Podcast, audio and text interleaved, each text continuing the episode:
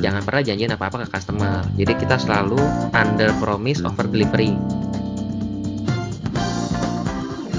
Ada saatnya kita juga harus bisa berhenti, memilih, dan harus bisa nekunin.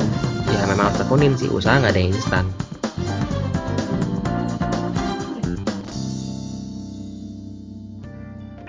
Oke guys, balik lagi di channel OTKT. Orang-orang tuh keren tau.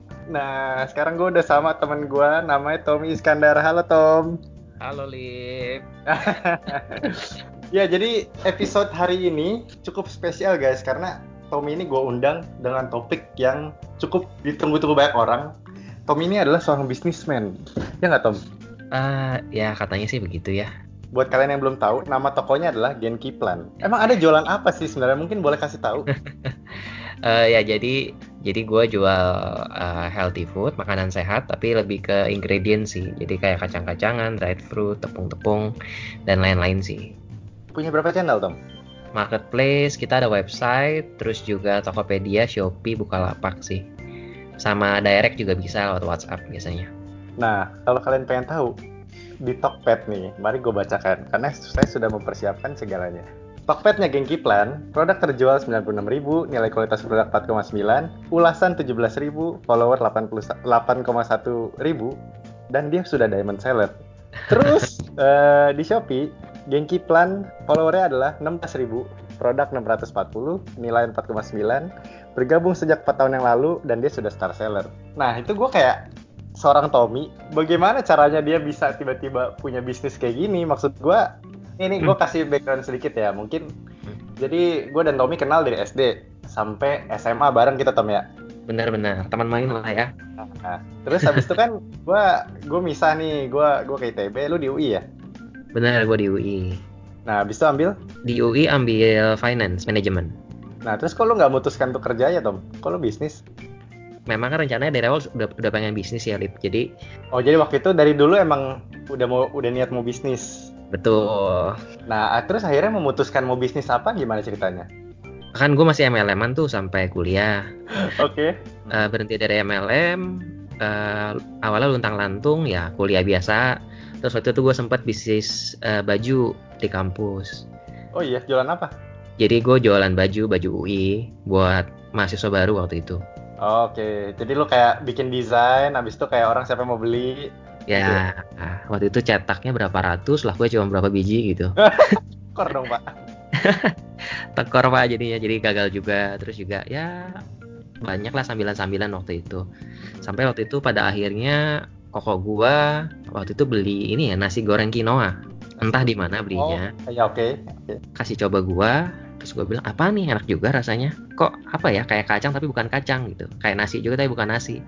Nah, koko bilang, ini lagi tren nih sekarang katanya, makanan sehat. Gimana kalau kita jualan, Tom? Dari situ doang awalnya. Terus gue pikir-pikir, gue diskusi. Waktu itu sambil di perjalanan pulang, gue sama koko gue lagi pergi. Terus namanya apa ya kalau kita bikin? Akhirnya ide Genki Plan itu muncul. Udahlah tanaman sehat aja, bahasa Jepangnya Genki Plan katanya. Jadilah Genki Plan. Sesimpel itu, Lip, waktu itu. Genki artinya apa jadinya? Genki artinya sehat. Oh gitu. Plan artinya tanaman. Terus Genki sehat, jadi Genki Plan tanaman sehat. Sesimpel itu ya. Ya kan, gak kreatif kan. terus gini, lu kan memulai si Genki Plan. Awal mulanya gimana?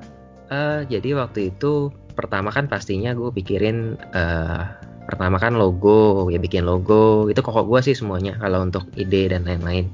Terus setelah itu masuk ke produk. Nah produknya itu waktu itu jadi gue hunting ke beberapa toko makanan sehat yang udah ada waktu itu. Ada di Tebet, ada lagi di Pluit. Gue lihat-lihat, gue foto-fotoin produknya, tapi nggak beli. Kayak gitulah kurang lebih.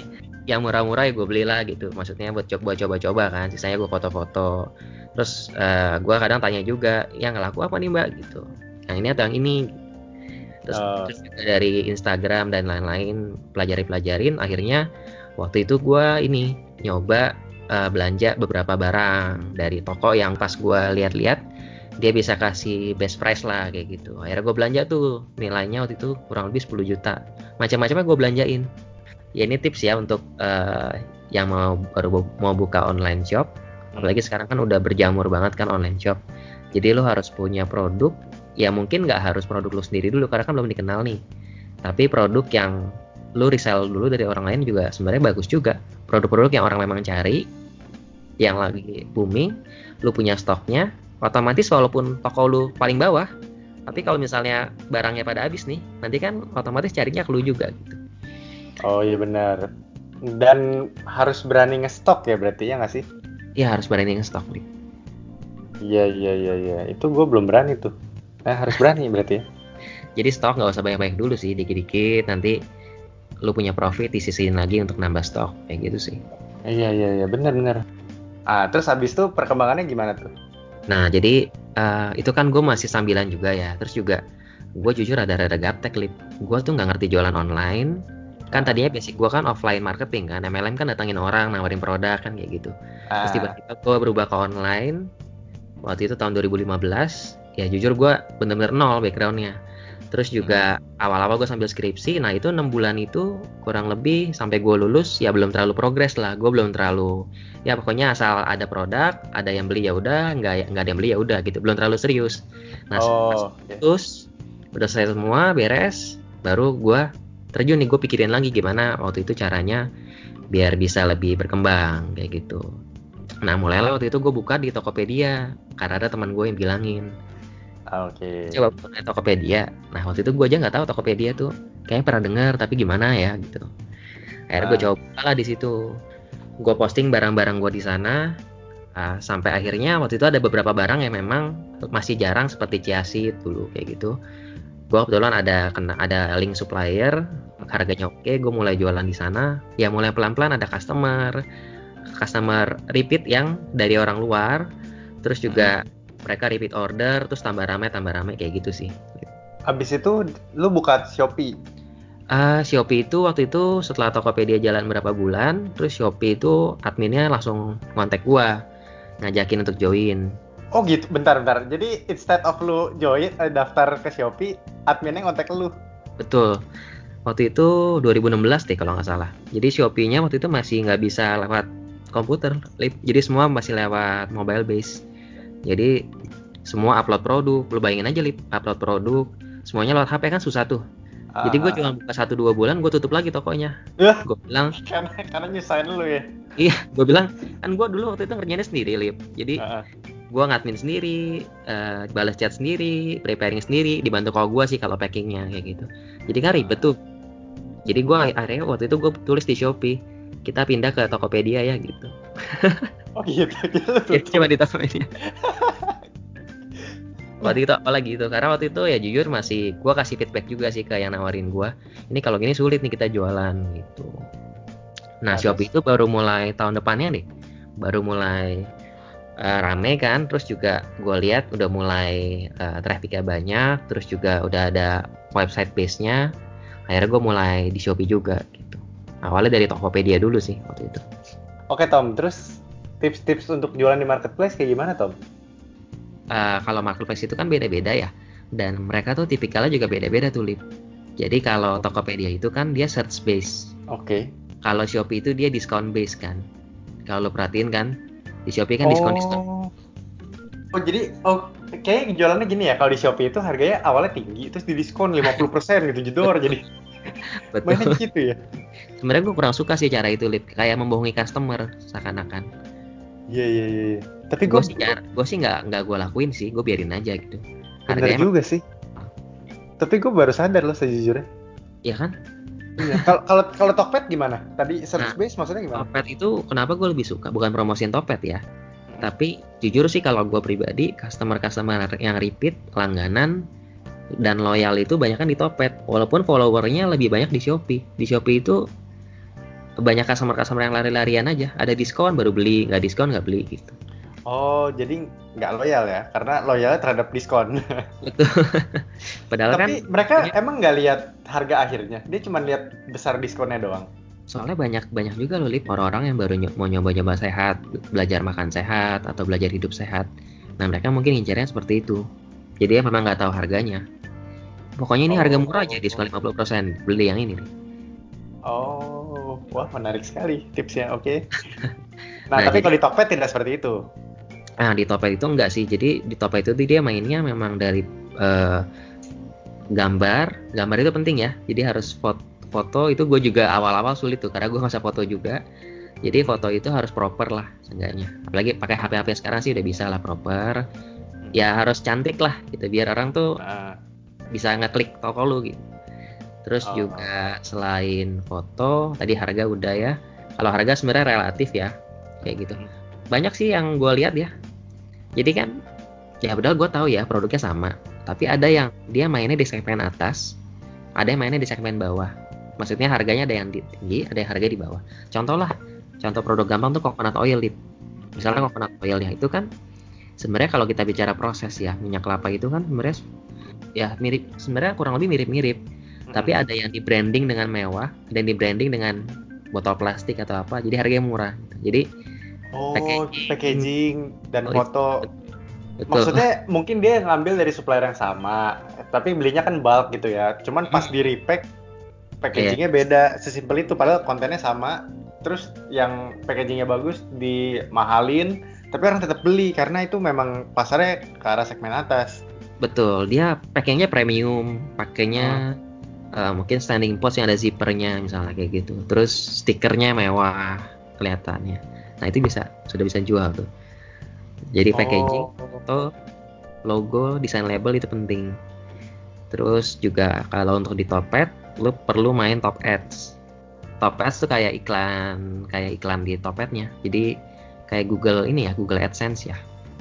Kurang lebih kayak gitu. Terus efeknya yang itu bukan sih kalau misalnya gue cari ya apalah hand sanitizer gitu misalnya. Terus yang nanti ada satu toko yang keluar di paling atas gitu. Nah, bener tuh Lid. Oke. Nah, itu perlu sih. Nah, itu sih nggak perlu banyak-banyak ya, sesuai budget lu aja sih. Itu bisa di-set ke perharinya berapa. Tapi pertanyaan gue gini kan, misalnya nih misal gue kayak lu ya atau gue Genki lah. Gue jadi lu awal-awal terus gue beriklan. Yang beriklan di segmen yang sama kan banyak, nggak hanya lu. Iya, dia ngebid sih, yang mana yang lebih tinggi. Tapi pasti keluar juga kali. Oh gitu. Oh cuman kayak yang ngebid lebih tinggi akan keluar lebih sering gitu ya. Betul kayak gitu.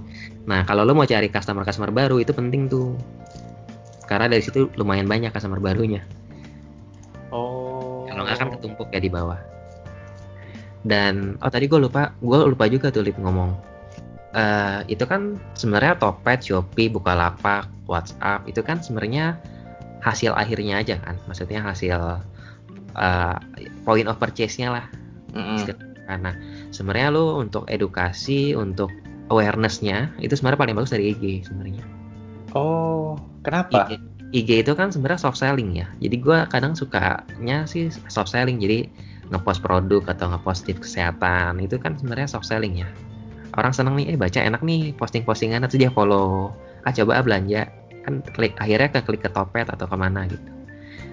Oh, jadi channel awalnya kayak pintu masuk buat si customer adalah IG ya mungkin ya? IG, salah satunya IG. Tokped itu sebenarnya bisa juga, tapi awal-awal pasti dari IG dulu deh. Oh, jadi kalau gue kayak baru mulai bisnis, baiknya adalah gue punya IG gue sendiri dulu. Betul, jangan langsung Tokped sih. Jadi lu punya profiling lah. Kalau di Tokped kan hanya bisa sedikit kan profilingnya. Oh iya benar juga. Itu gue juga abis ngeliatin sih beberapa teman gue yang baru buka bisnis, IG-nya bagus banget ternyata. Jadi selain lu punya produk, punya konsep, punya pricing, ya lu harus punya tim marketing juga sih. Salah satunya digital marketing untuk sekarang penting.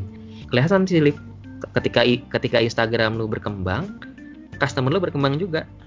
Oh, wah ini gitu. Penting sekali.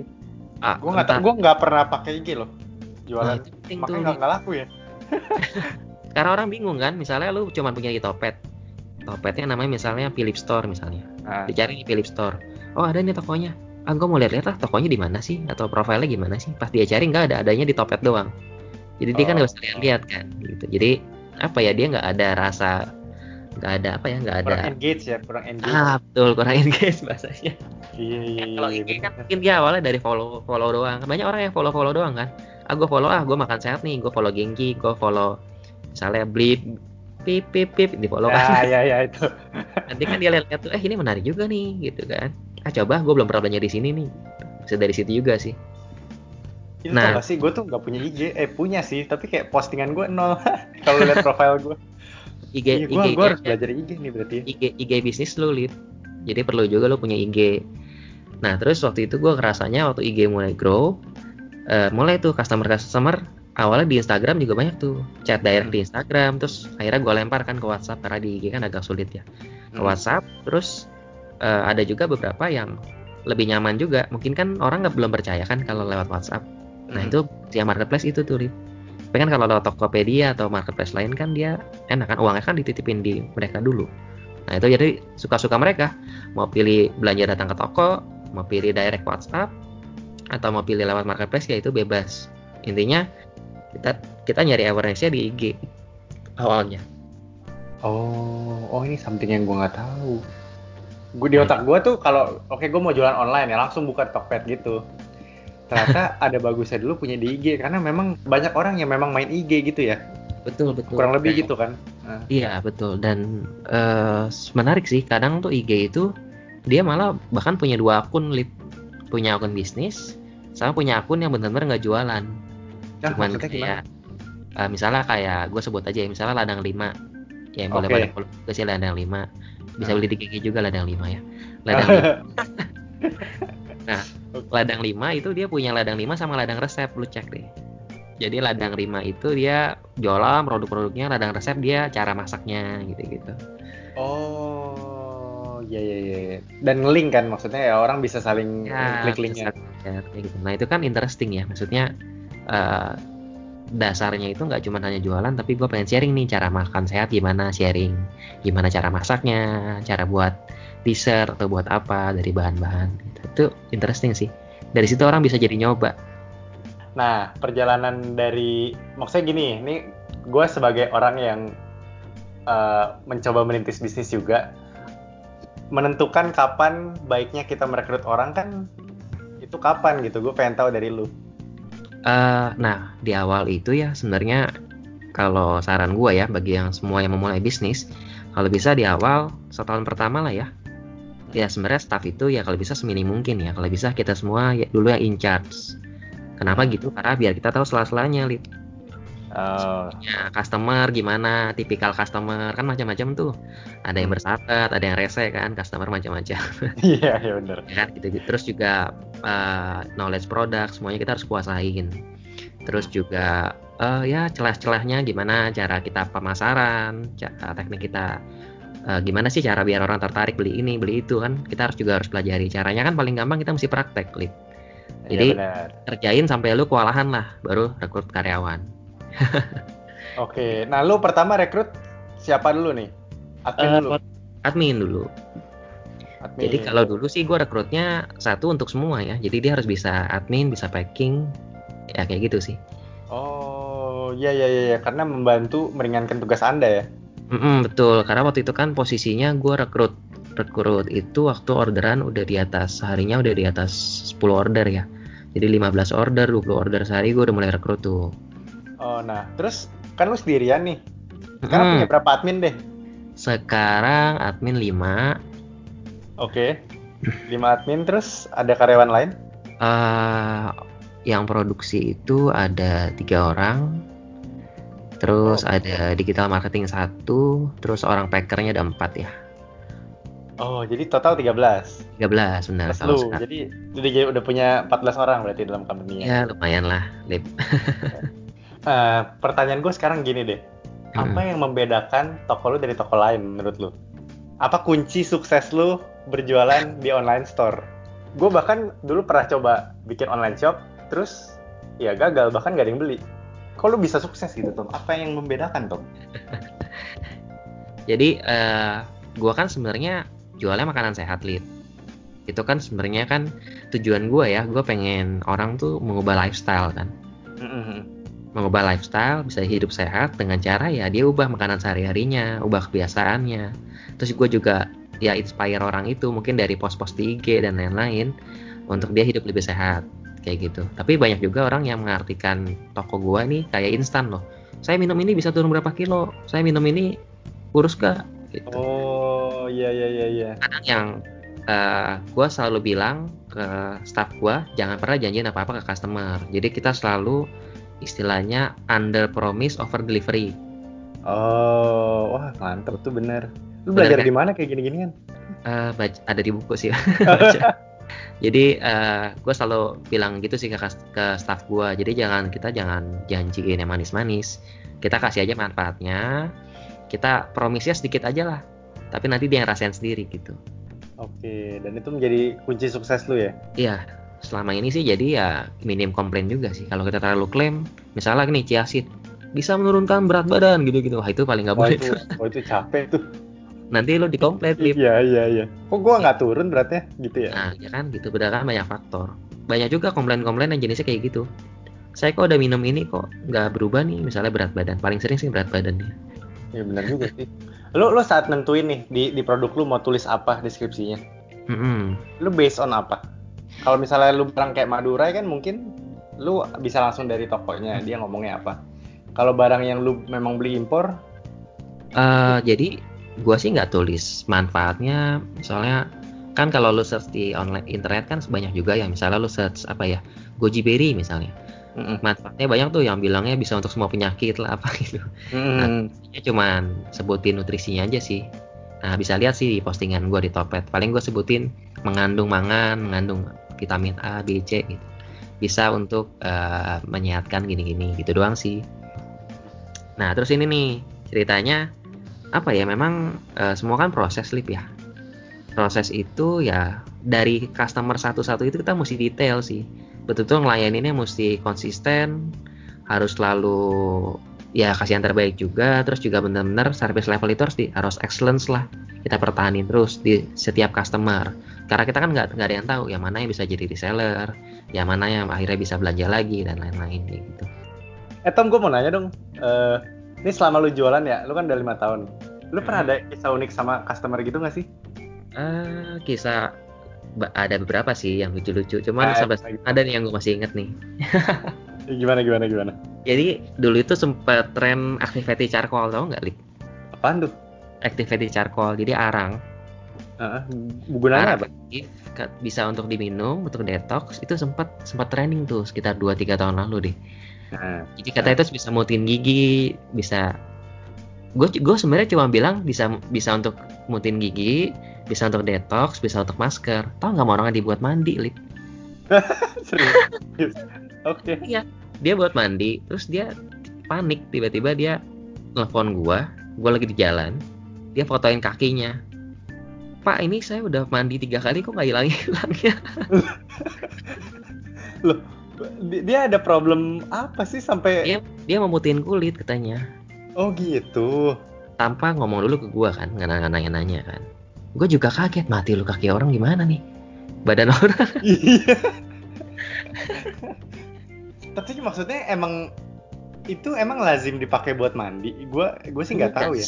Sebenarnya paling buat apa ya? Buat masker biasanya. Oh, gitu. Jadi orang inovatif sendiri, mungkin dia pengen putih atau apa jadi. Nah terus kalau ada kasus kayak gitu terus akhirnya gimana? Nah itu kadang kalau itu akhirnya gue cari, untungnya masih bisa. Jadi lo mesti pakai oil atau madu, lo pakein ke badan lo biar ngiket. Oh lo campur ya, jadi nggak pure hanya arang doang pakai air, tapi lo pakai oil. Oilnya apa? Oilnya bebas sih, bisa olive oil, coconut oil, atau pakai madu juga bisa. Oh gitu, biar ngiket. Iya.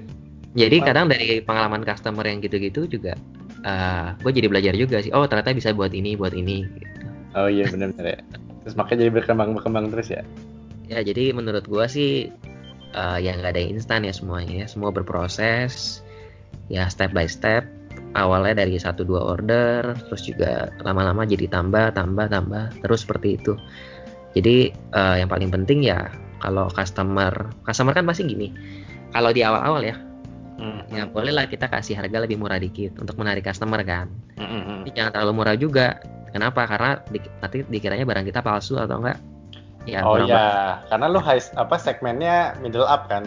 Betul. Sebenarnya produk-produknya kalau produk middle up itu enggak bagus sih terlalu banyak diskon. Iya. Paling kita kasih miring dikit. Nah setelah itu experience dia belanja itu harus benar-benar bagus. Kasih senyum, terus nanya kabar kayak gitu. Sehingga dia repeat order. Tujuannya sih itu aja sih. Ketika dia udah repeat order, udah jadi customer reguler, itu udah enak. Dia udah nggak lihat harga lagi. Itu kan yang diincar kan. Pokoknya gue cari makanan sehat di Genki aja. Gitu. Wah itu tuh mungkin gara-gara itu toko gue nggak laku tuh. Lu pertama kali tuh. Iya iya. Kalau gue nanya gini gimana? Apakah kalau kita sebenarnya nggak interest sama barangnya, mendingan kita nggak jualan? Jadi gue pernah baca ya ada artikel. Ini tadi kan gue sempat bahas tentang passion ya. Ada tuh nanti gue boleh share deh artikelnya. Kalau siapa gitu penulisnya. Jadi yang tadi itu ada orang yang mengejar passion, ada juga orang yang kok sebenarnya bukan ngerjain passion dia tapi bisa berhasil juga. Kenapa sih? Gitu. Malah orang yang ngejar passion tuh kadang kebentura itu. Jadi terlalu banyak jadi picky. Ah gue gak suka ah, ternyata bukan passion gue nih. Jadi reason akhirnya. Kenapa dia gak nah, itu kan gak bagus juga tuh. Kayak gitu kan. Padahal kita di satu titik harus udah bisa nentuin lead. Sebenarnya kita tuh mau arahnya kemana. Nah sebenarnya bisa juga kita punya namanya istilahnya craftsmanship katanya. Craftsmanship mentality. Jadi mentalitas pengrajin. Awalnya mungkin mengerjakan sesuatu kita nggak suka, tapi ternyata dari apa yang kita jual atau jasa yang kita berikan bisa bermanfaat bagi orang banyak. Terus jadi suka. Ah gue ternyata ada meaning, ada manfaatnya nih buat orang. Terus gue jadi suka juga. Nah itu bisa juga jadi kayak gitu. Oh jadi passion itu mungkin nggak muncul di awal banget ya? Betul. Tapi pas saat lu jalanin, ternyata ada gunanya, ternyata gue seneng, ya terus baru berkembang. Ternyata enak kayak gitu. Iya. Ih mantep banget. Gila gue belajar banyak banget lo dari lo. Thank you banget lo Tom. Wah sama-sama nih, senang bisa sharing. Yo. Oke Tom, jadi terakhir nih mungkin dari lo, lo ada sepatah dua patah kata nggak buat teman-teman yang dengerin podcast ini? Ya kalau dari gue sih. Tips ya, apalagi untuk yang usia-usianya kayak kita nih Lip, misalnya 25+ ya. Ya, ngajar passion itu baik sih, apalagi kalau kita bisa ngerjain yang kita suka. Tapi ada saatnya kita juga harus bisa berhenti, memilih, dan harus bisa nekunin. Jadi jangan banyak apa ya pilih-pilih juga. Ya samalah kayak milih cewek lah, itu kan awal standar kita tinggi kan, tapi bertambahnya umur mungkin kita ngurangin udahlah nggak usah yang ini, yang penting ini. Nah itu samalah kita cari profesi, cari apa ya, semakin kita bertambah umur harus ya semakin ini juga sih. Kita harus udah bisa nentuin 1-2 hal yang mau kita kerjain, kita seriusin. Terus juga ya memang harus tekunin sih, usaha nggak ada instan. Iya. Oke mantap sekali. Semoga usaha lu lancar. Ada nggak sih triple diamond seller gitu? Triple diamond seller ada. Oh ada ya, gue kira gue ngarang barusan. Sampai 5 diamond. Sampai 5 diamond. Oke, semoga Anda segera mencapai 5 diamond, jadi toko paling sukses di Tokped, di Shopee. Bye-bye, bro. Bye-bye. Ya. Oke, guys, itu tadi gue udah ngobrol sama teman gue Tommy yang telah berhasil menjalankan bisnisnya sebagai online seller. Nah, gue berharap cerita dari dia bisa menginspirasi teman-teman semua, apalagi yang ingin menekuni dunia bisnis. Dan stay tune terus di OTKT. Orang-orang tuh keren tau. Bye.